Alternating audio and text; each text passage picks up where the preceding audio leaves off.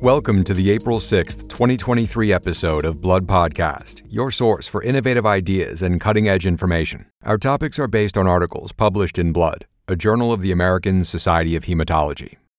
First on today's podcast, optimizing the value of post transplant lenalidomide maintenance in multiple myeloma.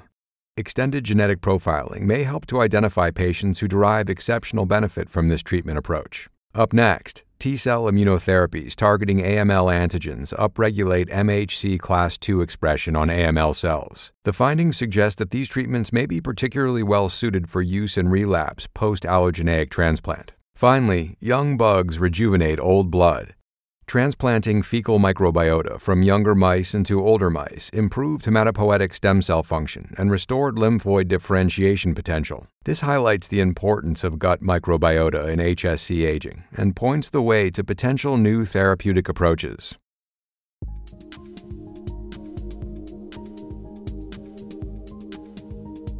Our first research article is Optimizing the Value of Lenalidomide Maintenance by Extended Genetic Profiling, an analysis of 556 myeloma 11 trial patients. And the first author is Aikaterini Panopoulou of the Institute of Cancer Research in London, United Kingdom.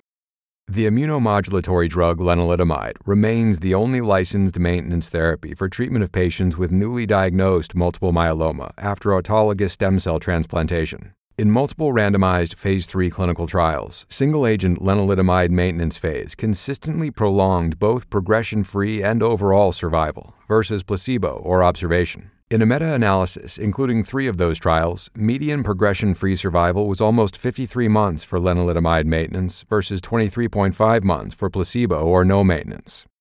However, progression free and overall survival vary widely for individual patients, both in clinical trials and in clinical practice. And some post hoc analyses have suggested that lenalidomide lacks efficacy in patients with high risk cytogenetic abnormalities. Ultimately, predicting the probability that an individual patient will benefit from lenalidomide maintenance is not straightforward. So, in the present study, Panopoulou and colleagues used genetic profiling data to determine which patients might benefit the most. They focused on patients with the UK NCRI Myeloma 11 Phase 3 trial, which included more than 1,400 patients with newly diagnosed multiple myeloma who were eligible for autologous stem cell transplant and were randomized to lenalidomide versus observation following transplant. Inclusion in the current study was based on the availability of baseline marrow for extended genetic profiling, which was available for 556 of these patients. The investigators assessed copy number aberrations, including DEL1P, GAIN1Q, and DEL17P, and adverse translocations, including T414, T416, and T420. Overall, 32% of the patient samples were single hit, in other words, one risk marker while 17% were double hit with two or more risk markers, and the remaining 51% carried no high risk aberrations. Looking at all 556 patients together, regardless of risk category, median progression free survival was 53.8 months for lenalidomide maintenance versus 27.3 months for observation. Median overall survival was 80.7 months versus 78.5 months for lenalidomide and observation, respectively. These outcomes were consistent with the previously published overall results of myeloma 9 with regard to lenalidomide maintenance versus observation. However, lenalidomide had the most substantial impact on progression free survival in patients with a single cytogenetic abnormality, with a hazard ratio of 0.38 versus 0.46 for no hit and 0.55 for double hit. Drilling down on the single hit group, the benefit of lenalidomide maintenance was especially pronounced in patients with isolated DEL1P, DEL17P, or T414. Outcomes for this subset of patients were analyzed together for progression free survival, too, defined as the time from maintenance randomization to second progressive disease, third anti myeloma treatment, or death from all causes, and for overall survival. This analysis showed that median progression free survival, too, was 60.5 months with lenalidomide versus 29.7 months for observation only median overall survival was not reached with lenalidomide maintenance versus 70.8 months with observation. By contrast, patients with isolated gain 1Q appeared to derive no benefit from lenalidomide maintenance versus observation, and patients with double hit myeloma had what could be described as limited benefit from lenalidomide maintenance, with overall poor survival outcomes. That translated into a median progression free survival of just 22.5 months for lenalidomide maintenance versus 10.6 months for observation and median overall survival of 47.3 versus 32.8 months, respectively. In a commentary, Maria Victoria Mateos and Veronica Gonzalez Calle of University Hospital of Salamanca in Spain say that based on this study, comprehensive cytogenetic screening is needed for all patients with newly diagnosed multiple myeloma. They note that while this post hoc analysis of the Myeloma 11 study has limitations, the findings provide clarity on the efficacy of lenalidomide maintenance when using genetic profiling that goes beyond the traditional determination of only DEL17P and T414. They add, quote, the future for myeloma is a risk adapted therapy. Lenalidomide should be the standard of care after transplant in patients with standard risk or single hit abnormality. New drugs and drug combinations need to be explored to improve outcomes for high risk patients, according to the commentary authors. That includes proteasome inhibitors such as carfilzomib, anti-CD38 monoclonal antibodies such as daratumumab, or even bispecific antibodies targeted to the B-cell maturation antigen, or BCMA.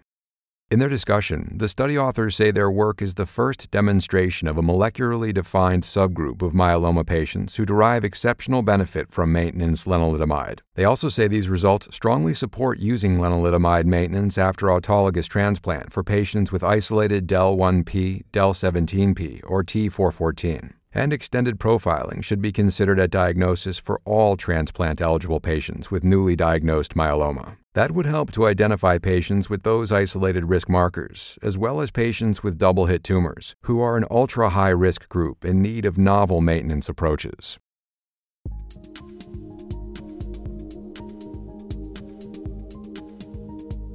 The next research article is entitled Flotetuzumab and Other T-Cell Immunotherapies Upregulate MHC Class II Expression on Acute Myeloid Leukemia Cells. The first author is Joseph C. Rimando of Washington University School of Medicine in St. Louis, Missouri. It's clear that allogeneic hematopoietic stem cell transplant, or allo-HCT, is a very effective and potentially curative strategy in patients with acute myeloid leukemia, or AML. This benefit reflects the potent graft versus leukemia effects that are mediated by donor-derived and allo-reactive effector cells. Yet relapse of AML is one of the most common and significant adverse effects seen following allo-HCT and has dismal outcomes. New treatment strategies are clearly needed. Hence, there has been considerable research to identify mechanisms of immune escape from graft versus leukemia effects that may precipitate relapse. One such mechanism could be downregulation of MHC class II surface expression on AML blasts, which is observed in as many as half of AML patients who relapse following allotransplant. And conversely, it has been shown that incubating leukemic cells with interferon gamma upregulates expression of MHC2. That background leads us to the present research article by Rimando and co authors. The researchers hypothesized that T cell immunotherapies directed toward AML surface antigens, such as CD123, CD33, and CD371, could upregulate MHC2 on AML cells by activating T cells to locally release interferon gamma. Specifically, the paper looked at flotetuzumab, a bispecific antibody targeting CD123 and CD3, as well as CAR T cells designed to target CD123, CD33, or CD371. They found that these T cell immunotherapies indeed did upregulate surface expression of MHC2 on human AML cells. They demonstrated this first in co culture experiments using an AML cell line that had intermediate MHC2 expression, and again in four samples with AML patients relapsing after allo-HCT that had low MHC2 expression. Additionally, flotetuzumab upregulated expression of MHC2 in a patient derived xenograft model as well as in patients with relapsed refractory AML who were treated with the bispecific antibody in a phase 1 2 clinical trial.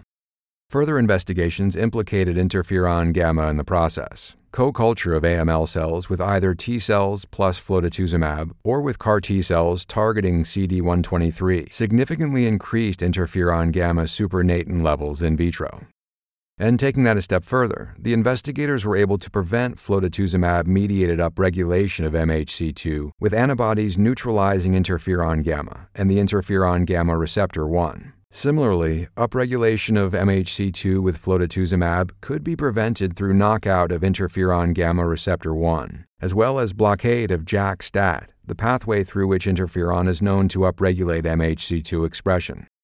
So, in summary, the findings of Rimando and colleagues demonstrate that T cell engaging immunotherapies upregulate expression of MHC2 on AML blasts, both in vitro and in vivo, and that the mediator of this effect is interferon gamma. By elucidating this mechanism of action, the authors have provided an additional rationale for using T cell engagers and CAR T cell therapy for patients with AML relapse following allo-HCT. That's according to Martin Bornhauser of Technical University Dresden in Germany, who provided a commentary on the findings. In his commentary, Bornhauser describes this work as T cells reloaded after allogeneic HCT. He says this research opens up a quote, new and exciting strategy, unquote, for treatment of relapsed AML post transplant and provides a convincing justification for pursuing clinical trials. Altogether, this suggests that using interferon gamma, bispecific molecules, CAR T cells, and other immunotherapies is a potential strategy to treat patients in post transplant AML relapse. Doing so may not only have an anti leukemic effect, but may also rejuvenate the graft versus tumor effect by reversing downregulation of MHC2 on AML blasts.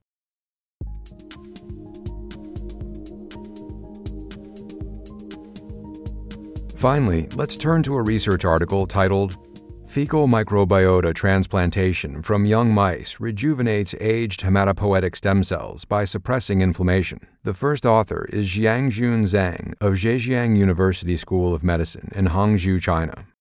Throughout life, hematopoietic stem cells, or HSCs, maintain balance in blood cell production. However, with aging, HSCs gradually lose their capacity for regeneration and engraftment, while developing a bias toward myeloid differentiation and increased risks for development of malignancies. These defects have been linked to DNA damage, changes in transcription and epigenetics, and elevated levels of reactive oxygen species.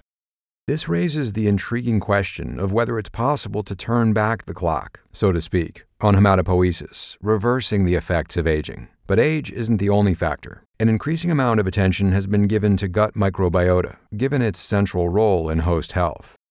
Emerging data suggest that gut microbiota play a key role in both normal and abnormal hematopoiesis. In mice, using antibiotics to wipe out gut microbiota disrupts hemostasis and hematopoiesis, and when those mice received fecal microbiota transplantation from mice not treated with antibiotics, the detrimental effect on new blood cell formation was partially abrogated.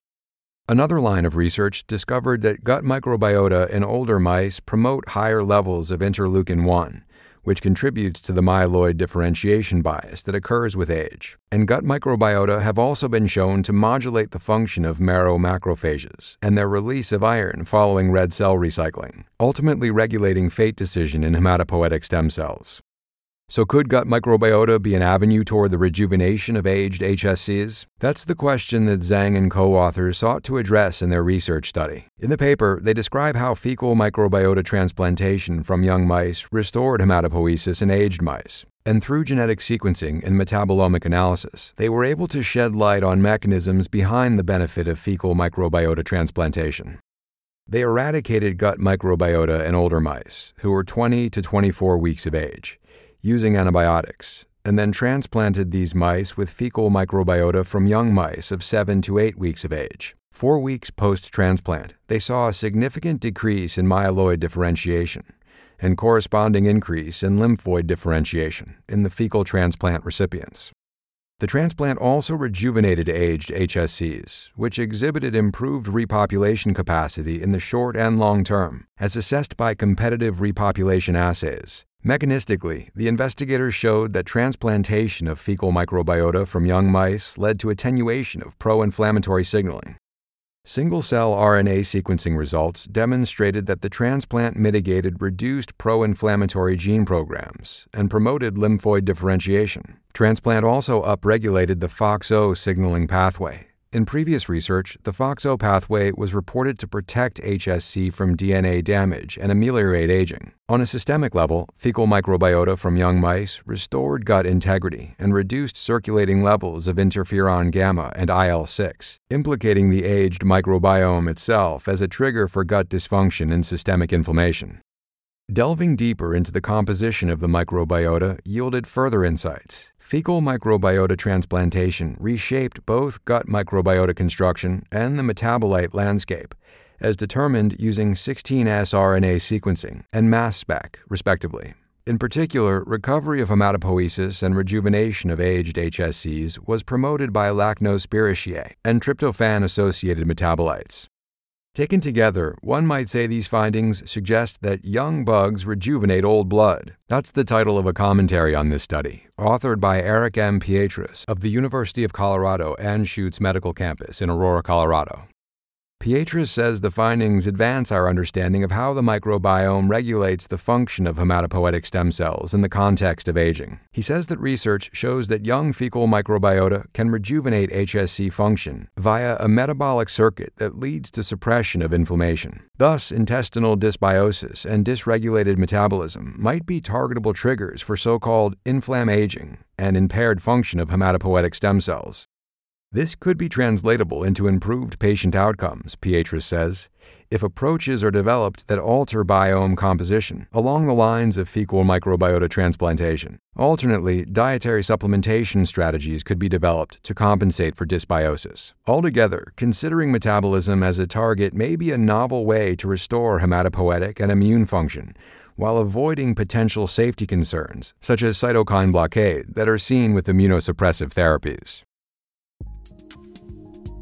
You have been listening to the Blood Podcast. For a list of additional authors, as well as more detailed articles and commentaries on which this podcast is based, please go to bloodjournal.org. Be sure to join us next week for another episode. Thank you for listening.